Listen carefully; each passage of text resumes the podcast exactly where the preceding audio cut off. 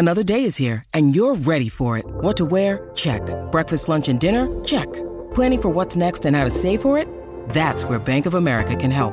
For your financial to-dos, Bank of America has experts ready to help get you closer to your goals. Get started at one of our local financial centers or 24-7 in our mobile banking app. Find a location near you at bankofamerica.com slash talk to us. What would you like the power to do? Mobile banking requires downloading the app and is only available for select devices. Message and data rates may apply. Bank of America and a member FDIC. Why do we have insights when our mind is quiet? How do insights play a role in our ability to learn, and when do they impact the trajectory of our lives? Welcome to Insight Out, where we explore these questions and dissect how insights influence who we are and ultimately who we become. I interview New York Times best-selling authors and some of the most influential minds of our time to find out what insights have helped to make them who they are. When I realized that the world worked in many different ways, I'm going to choose to create a life that is specifically designed for me. I see infinite capacity to think and create. That's the magic that we all have. You can tap into that any point in your life. You just have to decide to do it. And as a leader, you have to be a transition figure. As Dr. Covey said, be a light, not a judge. Be a model, not a critic. If you're like me, constantly working to design a life that will allow you to reach your fullest potential so that you can leave your mark on this planet, then you're in the right place. I'm glad to have you on this journey and hope you enjoy this episode of Insight Out. Alrighty. One of the things that I love about podcasting most is that I get to meet really cool and sometimes brilliant people. My guest today is both. I met Marsha Shandur through Jeff Harry, who you may recall was a previous guest. And I gotta say, Jeff is both brilliant and cool himself, and he is a super connector. He's already introduced me to some amazing people, and I'm very, very grateful to have met Jeff and to have been introduced to so many amazing people. Marsha's superpower is her ability to tell stories. And not just tell stories herself, but also help other people tell stories.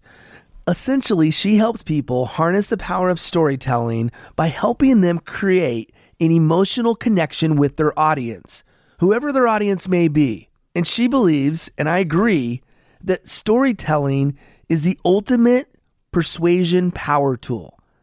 Originally from the UK, she's based in Toronto and runs the biggest storytelling show called True Stories Told Live. She's spoken all over the world on the topic of storytelling. She's been featured in BBC, Mashable, Forbes. The list goes on.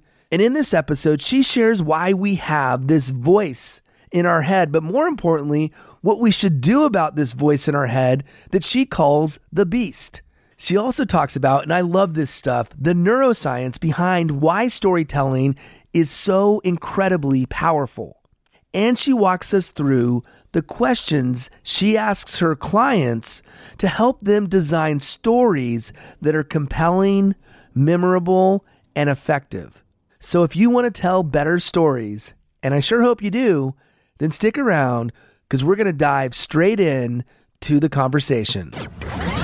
Marsha, welcome to Insight Out. I'm so stoked to be here. Absolutely. Well, let's get started and let's talk about the fact that you can take the girl out of Russia, but you can't take the Russia out of the girl. And I want to get really specific about your childhood growing up with a very funny grandmother who was very special to you and who gave you, I'm sure, a lot of the comedic ability that you have today. How did that inform who you are as a storyteller? Okay, step one. This is my favorite opening question to an interview I think I have ever had. Nobody has ever asked me anything like this before. My granny was like unintentionally comedic. she like, mm-hmm. I don't think she meant to. She was this sort of short, round, Russian woman. She actually like fled the Bolsheviks when she was five years old and moved to Turkey, and then met my grandpa after she'd got divorced from her first husband and moved back to London with him, and was at her funniest when she was becoming really senile because she mm-hmm. would mix fantasy and reality. So she was quite a serious person. So we'd be watching like Jerry Springer and she'd say, Marshall, what you need to understand is originally this man is from Russia, but he moved to America when he was little boy, which is why he does not have the accent. like, not true. She just I love that. Yeah. Oh my gosh. Can I tell you my favorite story please, about? Please, please. So yeah. we were watching Diagnosis Murder with Dick Van Dyke. Mm-hmm. She was heavily involved in this murder, like asking me all sorts of questions that I really only could have answered if I'd been on his squad. And then eventually I had to put her on the pot because we couldn't really take her out to the washroom. So we had a commode, you know, one of those old fashioned, you lift up the seat of the chair and there's a potty there. And, and I put her on and she did a poo and, you know, I wiped her up, which you do with love. And then afterwards she had these like very sort of graceful little delicate hands. And she pointed one of her delicate fingers at it and said, Marsha, make sure you do not remove this because they will need to examine it for evidence. so we have lots of stories about her, but really just oh. anyone who's from Eastern Europe. So I moved from Russia to London when I was 2 mm-hmm. And anyone from Eastern Europe will know that our currency is stories. You know, I call my mum, who my mum grew up in England but surrounded by Russians and then lived in Russia for a long time where she met my dad. And and my mum doesn't say, Hi, darling, how are you? when I call. She picks mm. up the phone and says, So I'm in the Gare du Nord in Paris and I see that my train is leaving in two minutes. Like she can't not tell Wow, that's really, oh, wow, that's so interesting. But it also meant because I was surrounded by stories that I assumed that everyone was fascinated by every story because I was. And so my stories had so much detail that my friends would just have their head in their hands anytime we hung out, being like, Can you please just get to the point? It's been 45 minutes and you haven't even left the house yet. And so I had to learn how to edit my stories down, which was quite difficult. And I learned that by getting a job in music radio because when you're in music radio, you have to cut your stories from 20 minutes down to 20 seconds. Nobody's listening to hear you talk. Mm. And after 20 seconds, the jingle kicks in. So you have to stop talking because someone else is. So that's where I learned how to get those 45 minute stories down to a manageable length. Okay, that's really interesting to me because actually, in doing my research on you and like figuring out your story, I was like, okay, I'm really curious and fascinated how that played a role. And then what you just described, it makes perfect sense because you're taking people on an emotional journey. You're making them feel it. That's one of the through lines that I've really picked up through your work is that you're helping people feel emotionally to experience it with you and mm. have that part of your brain. And we're going to get into the science a little, little bit, but have that part of your brain light up with the audience. Before we get into the science, which we could totally nerd out on that, speaking of nerding out, you know, when you were younger, you're kind of a nerd and then you had this period where you became more of the cool kid maybe more you know drinking and smoking and, and be doing partying it up and your mom was a, a bit more willing to let the kids come and hang out at your house. Talk to me a little bit about the rest of your childhood and how it basically led you to getting a job and ultimately spending 15 years as a radio dj what was that journey like? Because to your point you had to learn quickly how to tell a story but there's a big difference between getting all the details out and taking people on an emotional journey and doing a quick story. So, how did it work being a cool kid? I was just thinking about this the other day. I was never cool, but I managed to like somehow make friends with the cool kids. I think I've always been quite, I think I'm maybe because I'm a furious people pleaser. I've always been quite good at like morphing between different groups, but I also just have like when I was 10 and I went to summer camp, I was one of the total nerds at school, like true nerds. Had no friends for some years and then like truly in that nerdy group. But in my summer camp, I made friends with my best friend who still now lives two streets away from me in Toronto. But she was really cool. And so everybody just assumed that I was cool because we hung out together. And then similarly at school, I kind of landed in high school as one of the nerdier kids. But then my mom was just a bit more relaxed and she also figured that if all the kids were at her house, even if there's literally 30 of them draped across the living room floor, she knows where her kids are. Right. So she'd let everyone stay over. And so all the cool kids were like, oh, we can stay at Marsha's. And I would be friends with them. But even years later, I would make friends with other kids in other classes. And they would be like, Marsha, you're not scary. They were like really disappointed because they'd spent the whole of high school being afraid of me because I was friends with Lisa Collins and Mary, Mary Claire Rowlandson. And they were the really cool, scary kids. And then they'd meet me and I'd be like, I know, I'm an idiot. but I somehow fell in with them. But I was thinking about it the other day because I was thinking I kind of feel the same now where I feel like, especially when I speak at conferences and things. Jeff Goins um, from GoinsWriter.com ran a conference in Nashville for five years, and he brought me in every year. He called me the awkwardness controller. And mm. essentially, my job was to get on stage and be like, it's okay. Everyone else is also terrified. It's fine if you are. And also, secretly, we're all idiots. We're not as cool as we look. And I felt like I would be like hanging out with all these cool speakers. But then I also secretly would just be like, but I'm an idiot. And then so I'd go and speak to other people and they'd be like, oh, thank gosh, you know, we don't have to pretend to be cool around you because you love us for our true idiotic selves. And I think that for me with storytelling is like those are the stories that we we really connect to. You know, I, I dislike mm. very few people in the world. I find it very easy to like people. I mean, people that I meet, obviously, in our political climate, it's pretty easy to, from a distance, dislike certain groups of people. But when I meet someone, I talk to them. It's very easy for me to like people. But there are a few people who are in my life regularly at certain events who I cannot stand. And on examining that, almost always to a person, it's because there's someone who, when I say, How's it going? They're like, Oh my God, amazing. Everything's amazing. My career's going amazing. Relationship, best it's ever been. Kids, listen to everything I say. And I think on some level, I think maybe you are perfect. So you're going to judge me if I'm not. I find it hard to like those people and easy to dislike them. And I think when we show Brene Brown says vulnerability is the last thing we want to show, but the first thing we look for in someone else. Mm. And I think storytelling is such a great way to show that little bit of vulnerability, especially in a low stakes way, because I feel like we've all had that experience of listening to someone tell a story and they're like hitting all the beats and it's perfectly told and we're like man that is a great story. I never want to be friends with that guy. And equally we've all had especially at an event especially if i'm going to an event and i don't know anyone and then somebody tells a story and you're like i love you new best friend. And for me mm. almost always it's a story about them being an idiot in some kind of way. And it makes me feel like oh it's okay mm. that i'm too and so I feel like that's what I'm always trying to do when I'm on stage or even running workshops is try and like up front find a low stakes way, a way that does not affect my credibility as a presenter or as a workshop leader to say, look, I'm an idiot. so if you're imperfect, that's fine. Welcome. All of us are here. And that's what, and then people are more willing to listen I actually say a thing at the beginning of a lot of my workshops where I say, and I remember the first time I did it on stage, I was like, this could go one of two ways, but it went really well. Yeah. Where, I, where I say, look, when I'm on stage, I'm totally comfortable, but when I'm sat where you are, I have a strong, overwhelming emotional response. And I say, you know, I'm a very positive person. My business is called Yes, Yes, Marsha. I literally have the word yes tattooed on my finger. But when I come to a workshop or a conference and I'm not on stage, my overwhelming emotional response is that I hate everybody. Mm. And I hate them in a particular way where I think you're so great, don't you, with your fancy dress and your fancy British accent. And I think it's a British thing because I think I'm going, I'm going to hate you first because then if you turn out to be perfect and you judge me, it doesn't matter because I already hate you. Mm. And what always happens to me as I start talking to people, and because I know about the power of storytelling, I start saying, Oh my gosh, like, how did you get here? And how did you feel? How did you feel? How did you feel? Because as you mentioned, emotions are like what connect us. And other than those few people I mentioned, most people aren't telling stories where every single how did you feel is like amazing because my life's always perfect.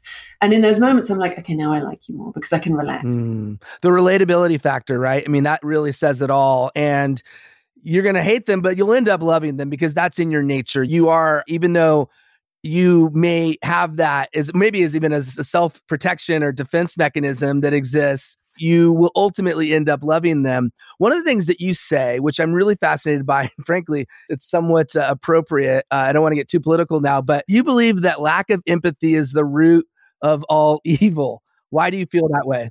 I think so, and I'm very happy to get political if you want to.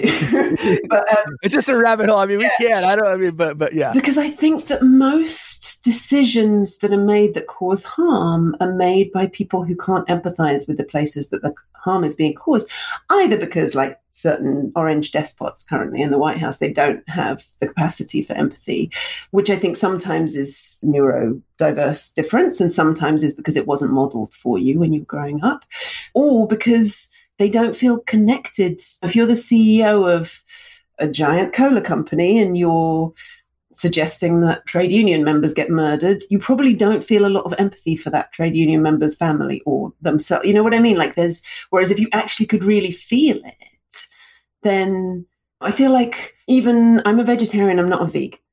And if I had cow factory in my back garden and I watched how terribly a lot of cows get, even, you know, the hippie organic ones I try and buy for get treated, I probably would stop eating dairy. It's that kind of removal of empathy. And so I think when you have empathy, it's easier not to cause harm to the people you have empathy to. And the reason I talk about lack of empathy being the root of all evil is that when we tell well told stories and when we listen to stories, our brains literally respond as if those stories are happening to us. Like they've done studies where they stick people in MRI machines and look at their brains. And I tell you about smelling coffee, your olfactory cortex lights up. I mm. tell you about grabbing this mug, your motor cortex lights up, specifically the part related to hand movement. And so that's powerful empathy because now you're having an experience of my story. And, you know, there's so many, I am wildly privileged. I'm white, I'm cis, I'm non disabled, I am queer, but I code as straight to a lot of straight people. And so I've mostly moved through the world not being discriminated against mm-hmm. in a lot of ways. And I'm never going to truly understand what it means to be racially discriminated against or to have ableism inflicted on me. But if I can hear someone tell a story about that and my brain acts like like you've had Jeff Harry on this podcast before and he told a story at my live storytelling show recently about being a kid in a school in the Chicago suburbs that was very white. And in true Jeff manner it starts off like funny funny and then it's like ah oh, punches you in the gut. Really shocking. And I, that's never going to happen to me but through going through his story with him through listening it it gave me like a visceral experience of what it was like. And it's, again, all to do with the emotions because no, I have never been a person of color having a racial slur thrown at me, of course. But when he talks about the emotions, when he talks about the pain and the shame and the fear and all of those things that come in, I know how it feels to have all of those emotions. And so I can connect with that story. Mm. And so it gives me a better understanding of what it's like. And when I'm working with storytellers, I'm always finding the small moment within the big story. So we had a storyteller come and talk story at my show who went and protested at Standing Rock in North Dakota. And and he kind of wanted to bring like the whole big picture, but we pulled out this small moment and it was an incredibly moving story. And I'm pretty sure no one else in that room had been to Standing Rock. I'm pretty sure that most of us, like me, had never been to the kind of protest where you're at risk of getting maced or arrested. But all of us know how it feels to be somewhere where you're supposed to feel brave and to feel terrified. Mm. And all of us knows know how it feels to be someone we're supposed to feel brave, to do something cowardly, and then to feel shame. So we could all really connect with his story. That's where I think the empathy piece comes in. And having worked with storytellers for seven years, I feel like I've like I kind of almost think of it as like growing these extensions on my brain, like extensions on the house of all these. A lot of them are think I never want to run face first into a black bear. I never want to spend a weekend in prison being wrongly convicted, but I now have a really kind of profound understanding of what that's like through working with those storytellers. And I think that is a way, it's not the only way because activism is important and we need to do a lot more than just tell stories, but I think it is a way to grow empathy mm. and defeat evil.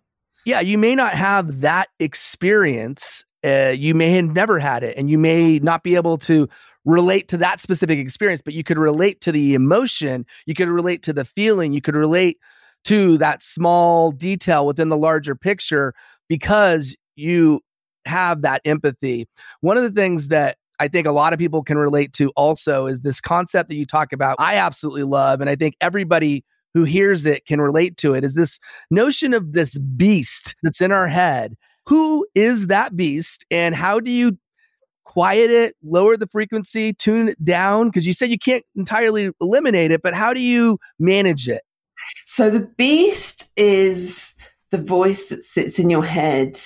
And for many of us, it's sort of ever present and it's different, you know, different degrees, but essentially says you're useless. And I feel like it, it, it often, you know, there's a lot of people who listen to this who, who create things, whether it's newsletters or businesses. And often when you're creative, the beast is going to be going, no one wants to listen to a word you have to. This has been taught before by people smarter than you. Who would care about you starting a business? So I call it the beast. And I found actually giving it a spot in my room and turning to it and talking to it is something that's really helpful. And I think there's a lot of messaging in the self-development world that you have to really like love those parts of you, you know, show them, show them love, show them respect. And if you can do that, amazing. I am not that evolved. Like to me, it's an abusive relationship. like, yeah, if you were to come on to this thing and you were, and and you would be like, "Oh, hi, Marsha, I'm really excited to have you on the podcast. Your hair's looking really weird right now, and I'm not sure about that color for your skin tone." I would I would find it so hard to be like, "Billy, thank you. Right. I appreciate you, Billy. I would just be like, dude, you've just insulted me. But I do think that your beast is trying to get your attention. So I think the key is, first of all, to notice it. Mm-hmm. And one of the ways to do that is to think about what your beast's playlist is. So mm-hmm. I talked about this on stage mm. WDS, and I have a playlist. I'm going to make you a secret web page and I'm going to add a slide of that playlist. So my Beasts playlist, top three, I'll tell you the non-sweary version. You can imagine some swears. Uh, number one is You're a Loser. That's its favorite song. Number two is You spent your whole day messing around on the internet instead of working. And number three is You have the potential to really help people, but you're never going to because you're a failure. And like it says, you know, and of course, when it doesn't start as the Beast, it starts as me just being like, this is a universal truth that everybody knows. But once you start to recognize that it's saying the same things, then you can be like, oh, that's the beast. And so for me, I find turning to the room, turning to it somewhere in the room, imagining it on the floor. Mine in my head is like a little hairy soccer ball, kind of a brown hairy soccer ball. And then acknowledging it, but just being like, hey, totally see that you're trying to help me. You're actually not helping me. And then just tuning it out. So it's kind of mm-hmm. like your neighbor having playing loud music. You can tune if it's not too loud, you can tune it out. It's still there. And that I think is the aim because I think we're never going to be able to. Maybe if you've like done a ton of therapy and lots of meditation, become really enlightened, then you can silence your beast. But I feel feel like for most of us, it shows up. But what I think is interesting is that everybody seems to have different. Everybody's beasts have different playlists. And so I was talking to someone recently, and one of his beast playlists was "You're not smart," mm-hmm. and I was like, "Oh, mine doesn't tell me that." like mine doesn't think I'm a genius, but they're just like, you have some right, smarts. Right, and right, right. But it doesn't tell me I'm not smart. And for this person, of course, it's like, you're clearly so smart, but obviously don't listen to reason. Yeah, the hit the hits change, right? The hits aren't always the same for each individual. And I also agree that I think maybe you could become BFF with your beast, but I also think that that's not the only route to manage it. And here's the thing why why do we why does everybody have it do you think i mean uh, we get like deep on this but like what's the re like you say it's there to help us maybe that's something that we could Oh, I don't think it is there to help us. I think it thinks it's helping us. It, right, right, right, so right, right. I think there's two parts to this, and one is like what it thinks it's rescuing you from. So, say you're about to send a newsletter or write a blog, mm-hmm. um, and the beast going, "This, this, you're just regurgitating something else you read, and everyone's going to know you're a fraud." By putting out, you're putting yourself out there. There is a chance that somebody might write a crappy comment, and it might make you feel bad or that no one will read it and then that'll make you feel bad. Our beasts, I think, tend to be very young parts of us. And so children are often very binary, everything's black or white. And so it can't see the difference between this is going to hurt my self esteem a little bit and this is going to kill you dead. And so it's trying to save you. So one is the reason. And then sometimes it's like messaging we had growing up. Sometimes it was modeled by those who were raising us. Sometimes it was like implicit messaging. Same with the media. You know, if you never see any female astronauts growing up, then when you want to train to become an astronaut, your beast might be like, you're never going to do this because you've been, there's some part of your brain that's like, you're, there's a pretty good chance it's going to be hard for you to get this job. And then you'll be disappointed. And your beast is like, and disappointment equals full death. Mm. So it's mm. trying to stop you from being disappointed. I mean, that's one of the reasons representation is so important. Am I allowed to be a little bit political? Yeah, go for it. Yeah, yeah. With our vice president elect, mm-hmm. when she was attorney general, she did a lot of awful thing. She put more women of color in prison than I think any attorney general between her. She there was a trans woman who she refused to let get surgery and moved from a male prison. Like she's done lots of awful things. And having a woman and especially a woman of color and especially a woman of color, you know, a black woman and a South Asian woman, in terms of representation, is enormous, is huge. Like the power that that has then to quiet the future beasts of people mm. or the present ones, to inspire children. You know, I feel the same about Obama, which I know sometimes in America one mustn't say anything bad about Obama, but to become president, you kind of have to have done some evil things. And he was not a perfect angel, but what he represented by being in that position is huge. So I think representation is very important. And then the other part is so it's partly like it thinks it's rescuing you from something. Mm-hmm. And so I mm-hmm. think one of the other things is understanding is being like, what do you think you're rescuing me from? So I, I actually did an interactive, I do a talk about this and I did an interactive version for a corporate company last week. And oh my gosh, my beast was raging in advance. And it's like, you're not a health professional. These are corporates. You've only mm. done this talk to entrepreneur do gooder types before. The corporates are going to hate it. What's wrong? And it was raging. But essentially, what my beast is worried about is that I'm going to do that presentation. No one is going to laugh at my jokes. Nobody's going to connect. They're going to write and complain to their boss, and I'll never get hired again by anyone because they'll besmirch my name. And my beast is not wrong. There was 40 people on that presentation. For sure, there were people in that audience who were like, I don't relate to this. I don't get it. just because you have an English accent doesn't mean you're actually smart. Like there were going to be people for sure who thought badly of me, but with knowing that I can be like, you know what, I think there are enough people in this audience who need to hear this that I'm willing to take that hit because mm. I, as a grown up, can see that it's not life or death. Mm. And I think, in terms of why it's so horrible and why it doesn't just reasonably say, hey, you're about to do a presentation, I'm a bit worried that some people might dislike it, is because it thinks that you're in danger of death. It wants to shut you down as quickly as it can. And shame is a really quick way to shut you down. Mm. So, first analogy say you're on some, you're standing in the road, you've just stopped to tie your shoelace, and I see there's a car coming towards you, and you have not seen this car. I'm not going to like get out my phone and tap a text out to you and hope mm-hmm. you get out. Mm-hmm. I'm going to shove you, and you're going to graze your knees, and it's going to hurt. But I'm going to have saved your life. And I think our beast think the same thing. So, say you decide to take up running, your beast doesn't feel like it has time to say, "Hey, if you start taking up running, you might get really into it, and then you might start running marathons, and there's a lot of training, and that's going to take you away from your family and your friends and your work, and maybe you'll get an injury. And just, I'm not sure I can handle that for you. Mm. So instead, it says, no one wants to see you in public in sweatpants. And then it's very hard to want to go running when you're feeling that as a sense of truth. And so I think part of what's been really helpful for me is to try and see why the beast thinks that this awful thing it's saying to me is helpful because then i can also say you know, when I'm acknowledging it, and this doesn't have to be out loud, this can be like in a flash in my head, but just be like, see that you think that's a danger. Thank you, but right. it's actually noted. noted. but it's not a danger, so I'm going to carry on. Mm. And so I mm. survival, and I think it's the ways that our brains are evolved to like notice the bad and not so much. So fascinating, isn't it? Like the evolution of our mind and our brain.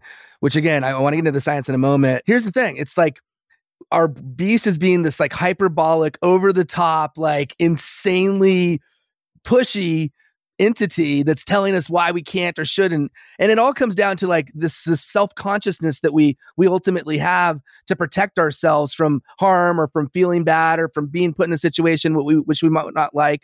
You have a mantra that you've adapted from helen fielding. Do you mind sharing that mm. self-conscious if it's not something that you have immediately but but you got it. Okay Got it. Okay. If it wasn't so long, I would get it as a tattoo. May I just say that your level of research? I used to, long time ago, I had a podcast where I interviewed stand-up comedians about what it means to be a stand-up comedian, and I used to hardcore research everyone. And most interviews that I'm interviewed on, the people haven't, and the fact that you have, it's an absolute delight, Billy. Thank oh, you. Thank you. Um, so, so Helen Fielding wrote Bridget Jones's Diary, mm. and she also wrote another book that kind of flopped. It came out after Bridget Jones's Diary. It's called Olivia Joules and the overactive imagination, I think. And Olivia Joules was a kind of scrappy lady James Bond. And, but she had a thing she would tell herself when she was like being a spy and being at a party, pretending that she should be at that party and hadn't just jumped over the wall. She would say to herself, No one is thinking about you. Everyone is thinking about themselves, just like you are right now.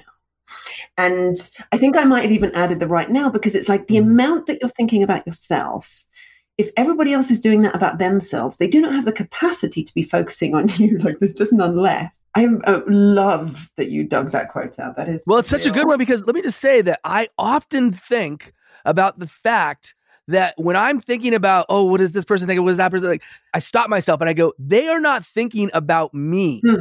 They're far more concerned with themselves. And I hadn't heard that quote until until you shared it. I love it. And I love the add on, just like you are right now, because mm. you're thinking about yourself. There, it's you're, you're illustrating your own point. So literally impossible. Totally. Yeah, totally. There's another, there's a Russian phrase, which literally means who needs you, but it kind of means like, what makes you think you're that big of a deal? And when I used to teach networking, one of the things I'd say is just like send people an email once a quarter and people be like, oh, but I can't, you know, I can't email that person I haven't spoken to for two years who's actually really famous and successful. And I'd always be like, this person, and this is actually, I have to credit my friend Ian Merrick said this to me. I moved to London. So I first started in radio in Scotland and I moved to London to try and get a job at this one station, XFM. And, and I had all these hardcore contacts high up in the BBC, but who I hadn't spoken to for two years.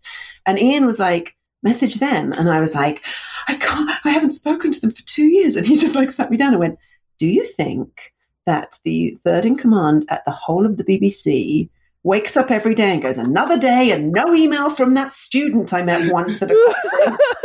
Thanks a lot, Marsha Shandur, if that is your real name. Like, no, an email is so unobtrusive. And also, I feel like when it comes to sending an email, like you send an email, they don't reply, you don't get the thing. You don't send an email, you don't get the thing. You're no worse off. Yeah, right. But in yeah, the same place. Similarly, like you're not that big of a deal. And so if you walk into a party, like, oh my gosh, everyone can see my weird spot or my sleeve is a bit ripped. And it's like, no one is paying attention to you. They're all thinking about themselves and also, you're not that big of a deal. Mm.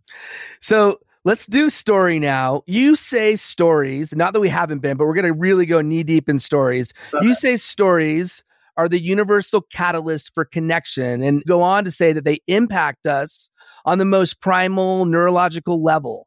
Uh, mm-hmm. When we mm-hmm. hear them, our brains feel like we're literally in the story. Not to mention that it, it releases all sorts of hormones and they make us feel in an instant an intimate connection to the person who's telling the story. And I keep teasing this science part, right? So I'm going to tease it one more time because I want to say that most people, or a lot of people, say I'm not a good storyteller, mm. or I don't know mm. how to tell stories. And you argue that it's not binary, that you're not a good or bad, that, that it doesn't work like that, that it's a skill that can be developed and that can be honed. Clearly, if you're doing what you're doing, you can't just do it for only people that maybe are great storytellers. So yeah. talk a little bit about that side of it and then we'll go brain heavy. Yes, it is a hundred percent a list of rules that anyone can follow. I've been doing this for almost eight years and I had never had a single person come to me who wants to be a good storyteller that I haven't sent away telling at least one brilliant story. So I run a live show in Toronto during peacetime, but during Corona time, we're online, True Stories Toronto.com, next show in January. And I have a really like a slightly absurd two year waiting list to tell a story. And it's because I really encourage people who've never done it before to come and I sit down and I coach all the storytellers. This is how I ended up doing it for my job, was doing that for free 1st mm-hmm. And really, like if you, some people go, I don't have any good stories. And I'm like, if you've been awake and conscious, then you have good stories because it's not about what you tell, it's about how you tell it. And we all know this because we all have that one person in our life who they can tell any story and it's fascinating. And we all have been stuck next to that person who we know did something interesting, but oh my gosh, when are they going to stop talking because they're killing me? This is so boring. And what happens is the first person's following the rules, the second person is not. So anyone can learn the rules.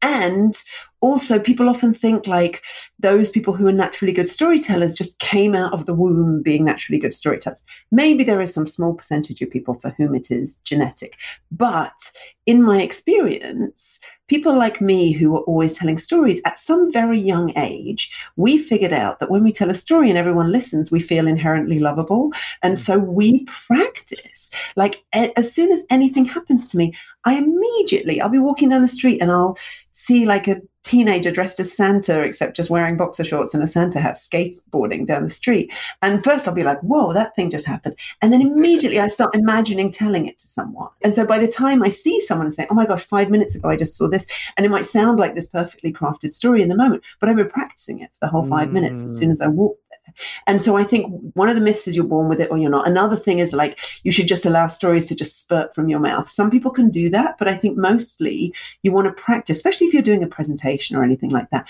Practice your story out loud, alone in your room is fine but practice it and then test it out. You know, if you're on Facebook or Instagram, that's a really good low stakes way to test out stories because you can just try telling little stories and like gauge how people respond.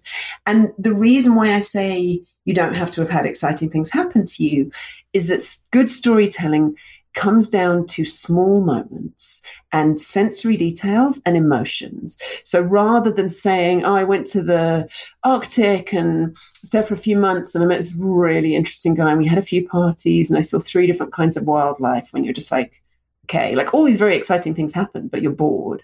It's really getting into granular detail and emotion and saying, you know, I stepped outside my house this morning as the sun hit my face. I could feel this excitement tingling the bottom of my stomach. And I put my hand in my pocket. The money was there. This was going to happen. And that's about going to the corner store and buying a bag of chips when you're really hungry. And so all you want to do is describe scenes. And that's why when I talk about storytelling being a low stakes way to show vulnerability, you don't have storytelling and vulnerability doesn't have to mean you saying i went through this terrible divorce and i was very depressed mm. for a long time and it was really hard and which if you're listening you're going through that i feel for you um, but it's just about saying i went to the coffee shop and i um, forgot my mask and I felt like an idiot. But then I remembered that my kid had left a pair of their pants in the back of the car. So I wrapped that around my face and it worked fine. You know, it's this little like, show us an emotion that you had that was anything other than perfect because my whole life is perfect and then give us some sensory detail what did it look like how did you you know those are the questions you're asking what did it look like and how did you feel and just describe those moments and that's how we'll feel connected to you mm. yeah and it's those granular details that excite the brain what parts of the brain are we exciting? You mentioned the olfactory, you mentioned mm. motor, you you know, and I know obviously there's there's hormones, there's dopamine, there's oxytocin.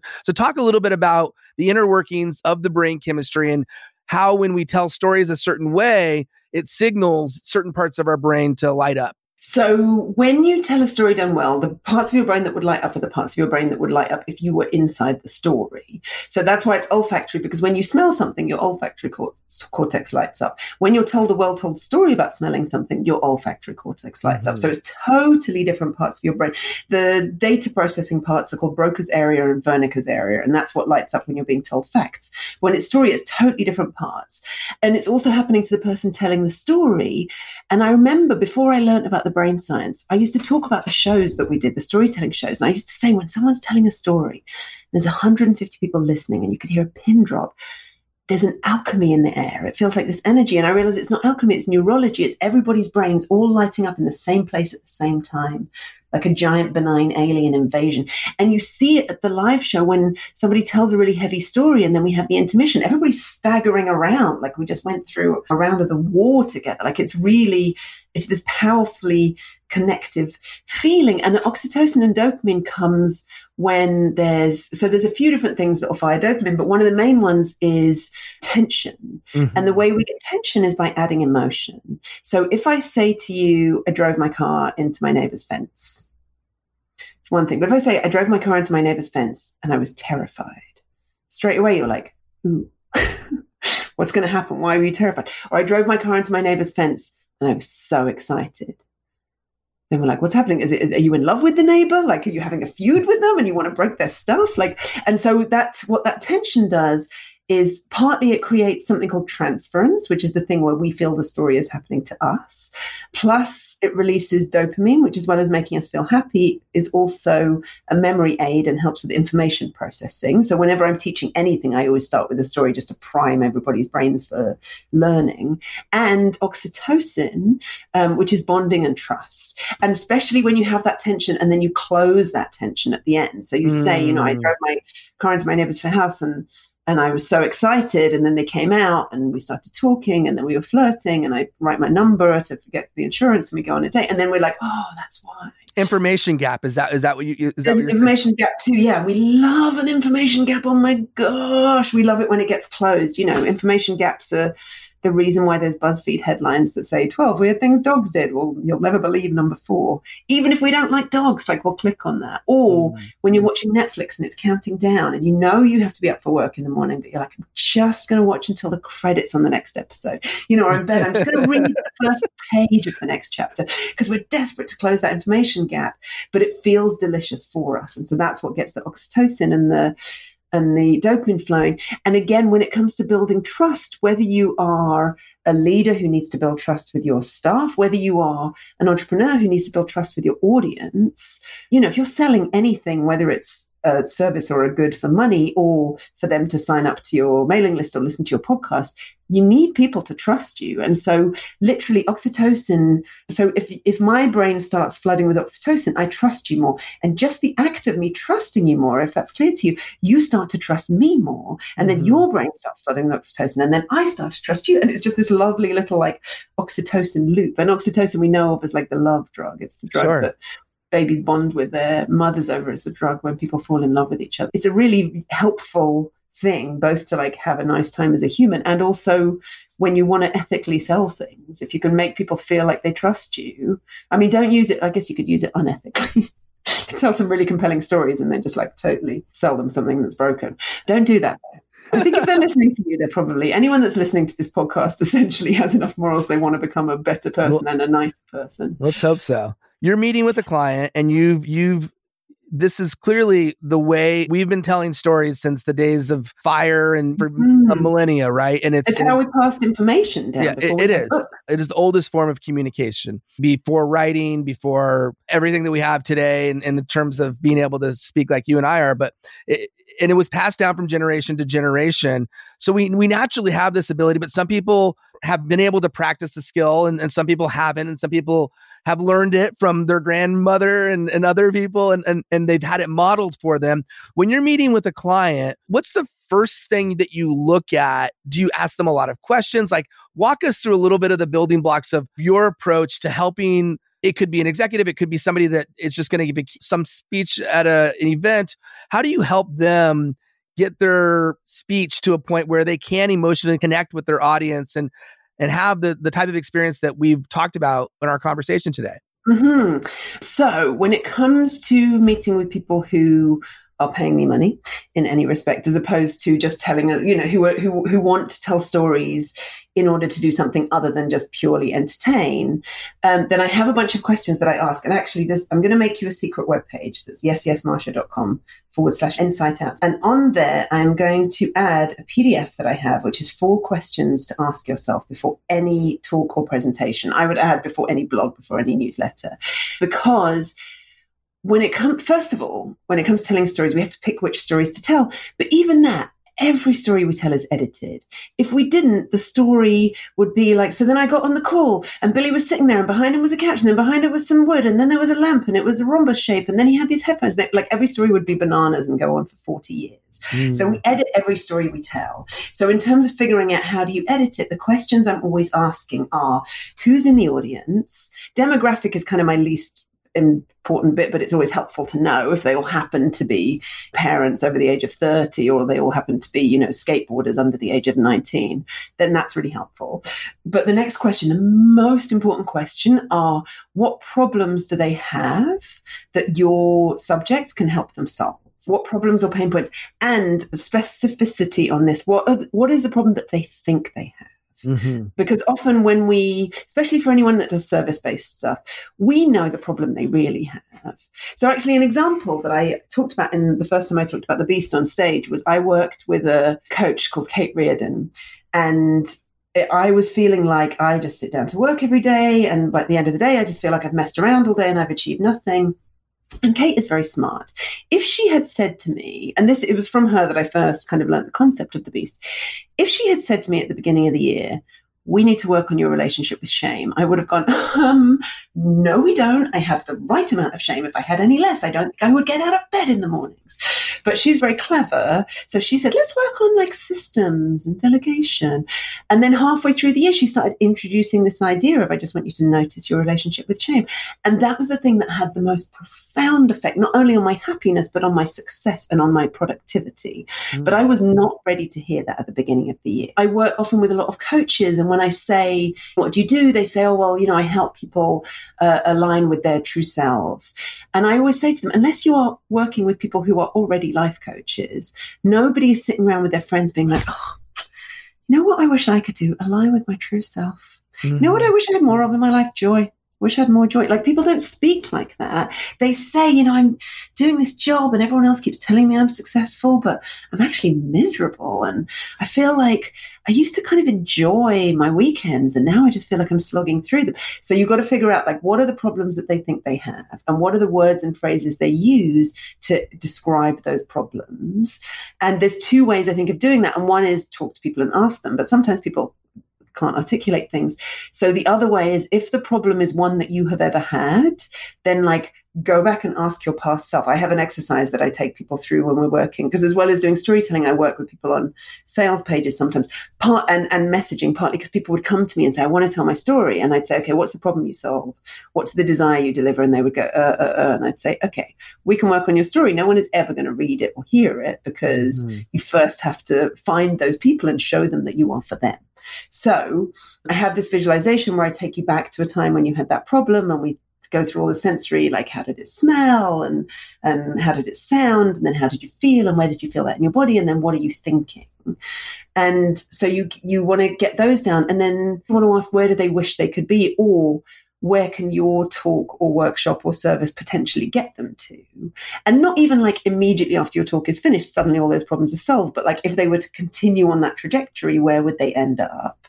And then the next question I always ask is, what is the goal of your story or of your talk, both in terms of good for the world and in terms of bringing money or glory to you?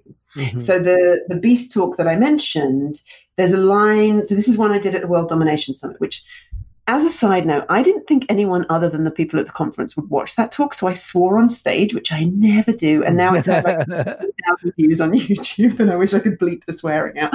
But in that, I started by talking about what my daydream of how I imagined that talk was going to go, and it ends up with me being like crowd surfed out of the auditorium.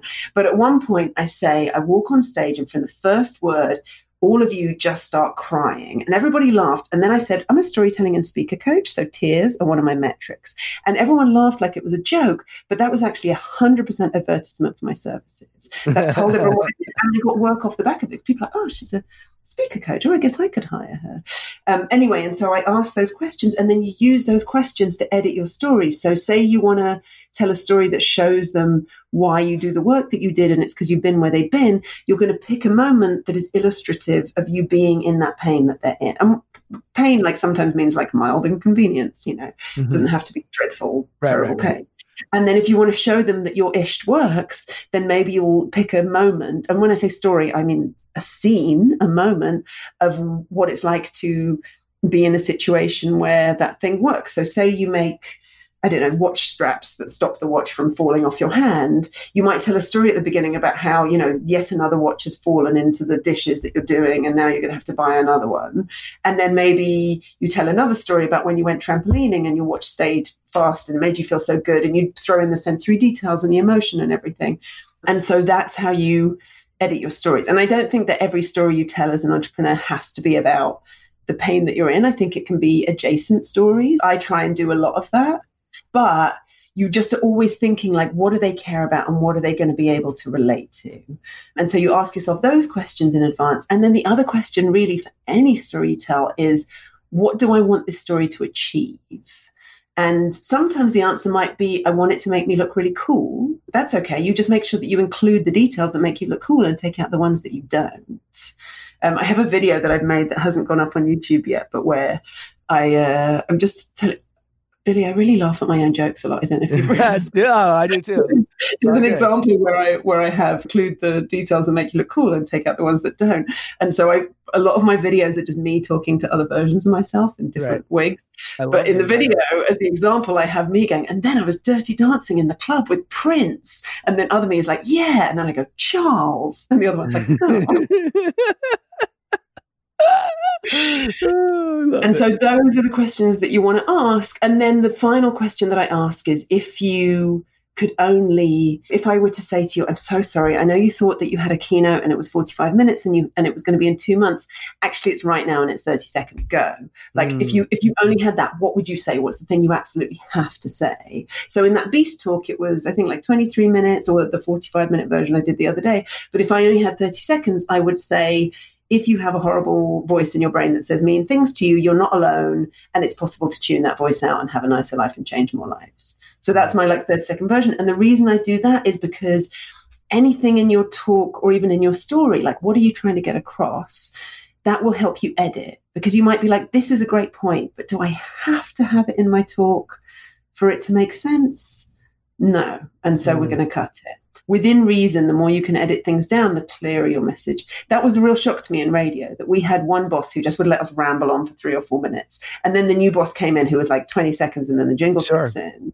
And everybody else at the station was freaking out. And I was like, guys, this is going to make us ninjas. Because when then the next boss came in, radio, very fickle industry, when the next boss came in and we could suddenly speak for a minute or two, no word was wasted You know those people who you talk to and you just kind of zone out a lot because they tend to say the same thing two or three different times? Mm-hmm. It stops you being like that person. People listen to everything you have to say.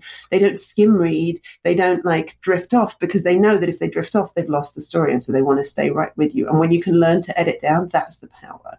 It's like editing down and then getting the most bang for your buck with what you do use. What's the most powerful way I can say this? The thing I always think when you're writing a talk, and this is the same with writing any kind of copy for your website, is imagine every word costs $20. Mm. Where can you save yourself some imaginary dollars? Yeah. Well, you were forced to do it, right, in your radio days, and then you kind of went back and forth based on the whoever the person was that was calling the shots.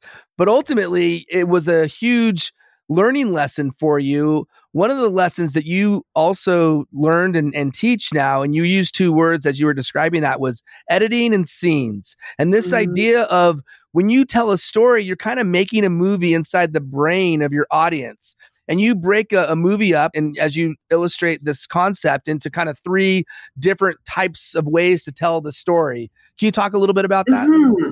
So, if you think about a movie, you have voiceover scenes, montage scenes, and action scenes. So, voiceover is disembodied voice from the future giving context or philosophy. So, if you think of like Morgan Freeman at the beginning of Shawshank, or Old Boy, or like, I've actually never seen Goodfellas, but the other day someone was like, that has a lot of voiceover. And totally, yeah, yeah. That yeah. will be relatable to much of my audience, even though I haven't seen it. But so, voiceover, disembodied voice from the future giving context or philosophy.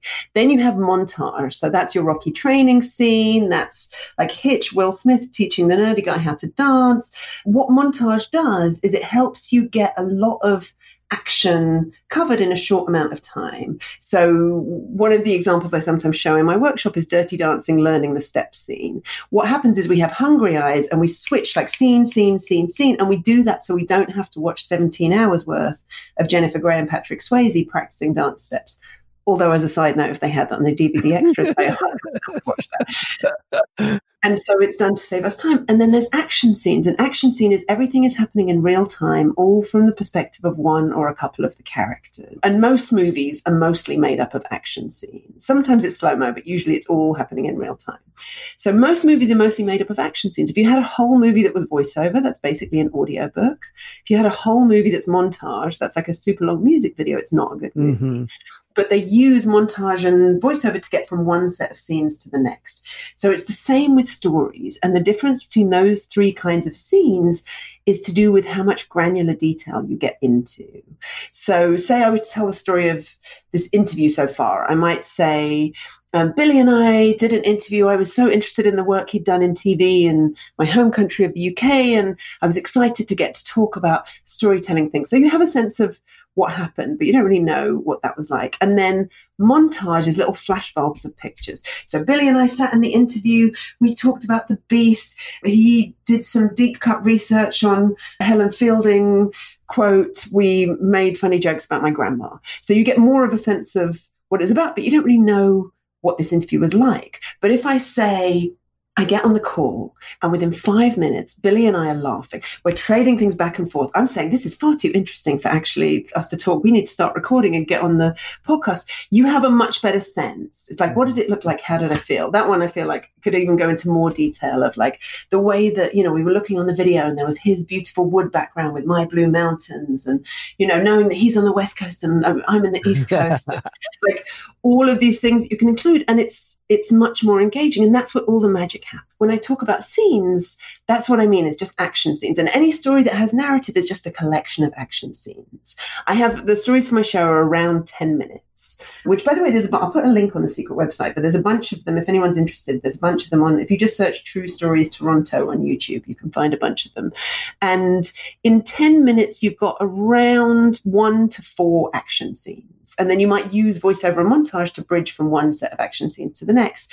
Because any story that covers any passage of time, you can't tell the whole thing in action scene right. because nobody has four months to listen to your story. And a lot of it was boring. You were just lying asleep with your eyes closed, breathing in and out for eight hours. So you you don't need to describe that in real time. And, and so then I you- breathed again, and then I took another Yes. breath, and then I took it. Exactly. It doesn't work. great art piece, not a good story.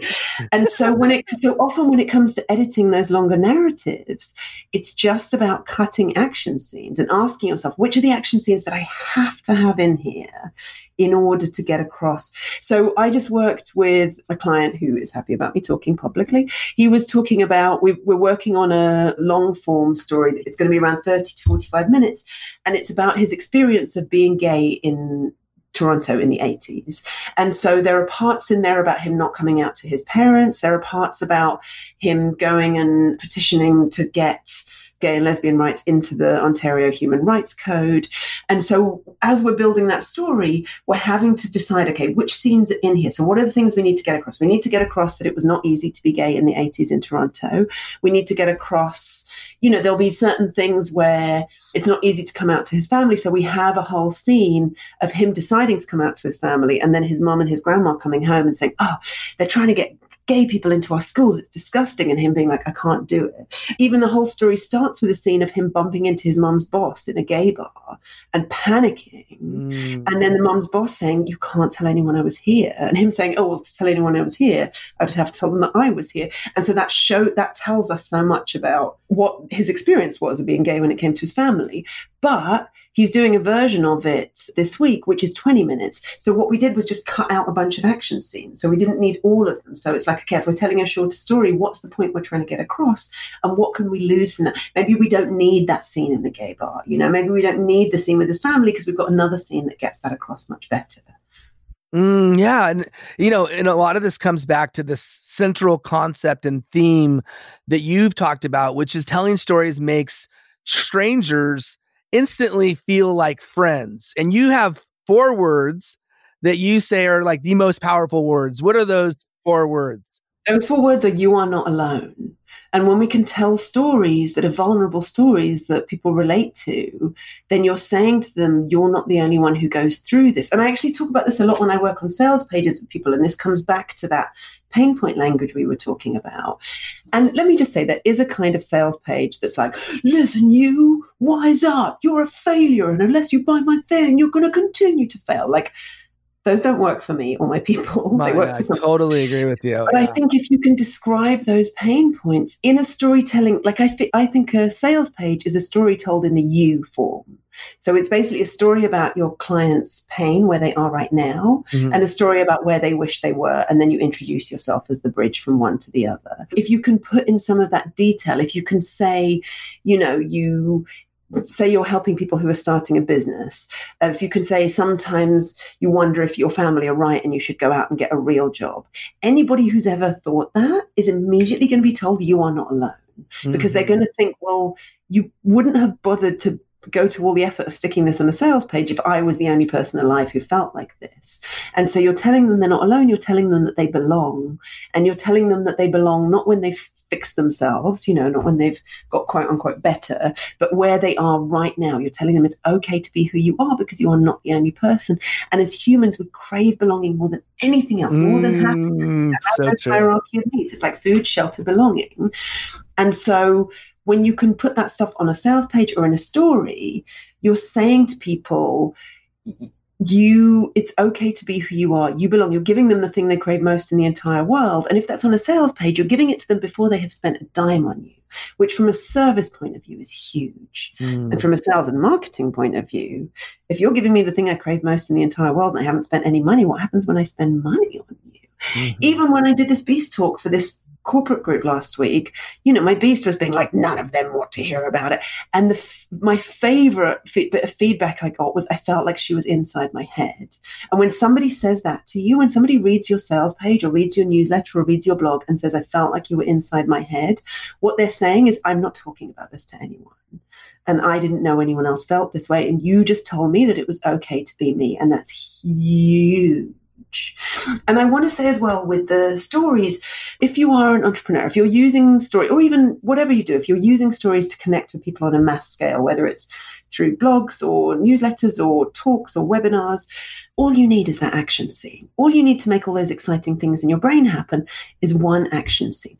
I wrote a blog a while back when I first, um, a few years ago when I first started learning about the Black Lives Matter that there were things that I was supposed to do because, like most white cis non-disabled people, I was like, I'm not actively racist. My job is done, and so I started to learn that it wasn't. And at the time, mm-hmm. I couldn't find anything else that had kind of collated the things that I'd learned. So I wanted to write a blog about it, and I wanted to start with a story because I always start with a story. But of course, I can't tell a story about being racially discriminated against because I've never had that experience.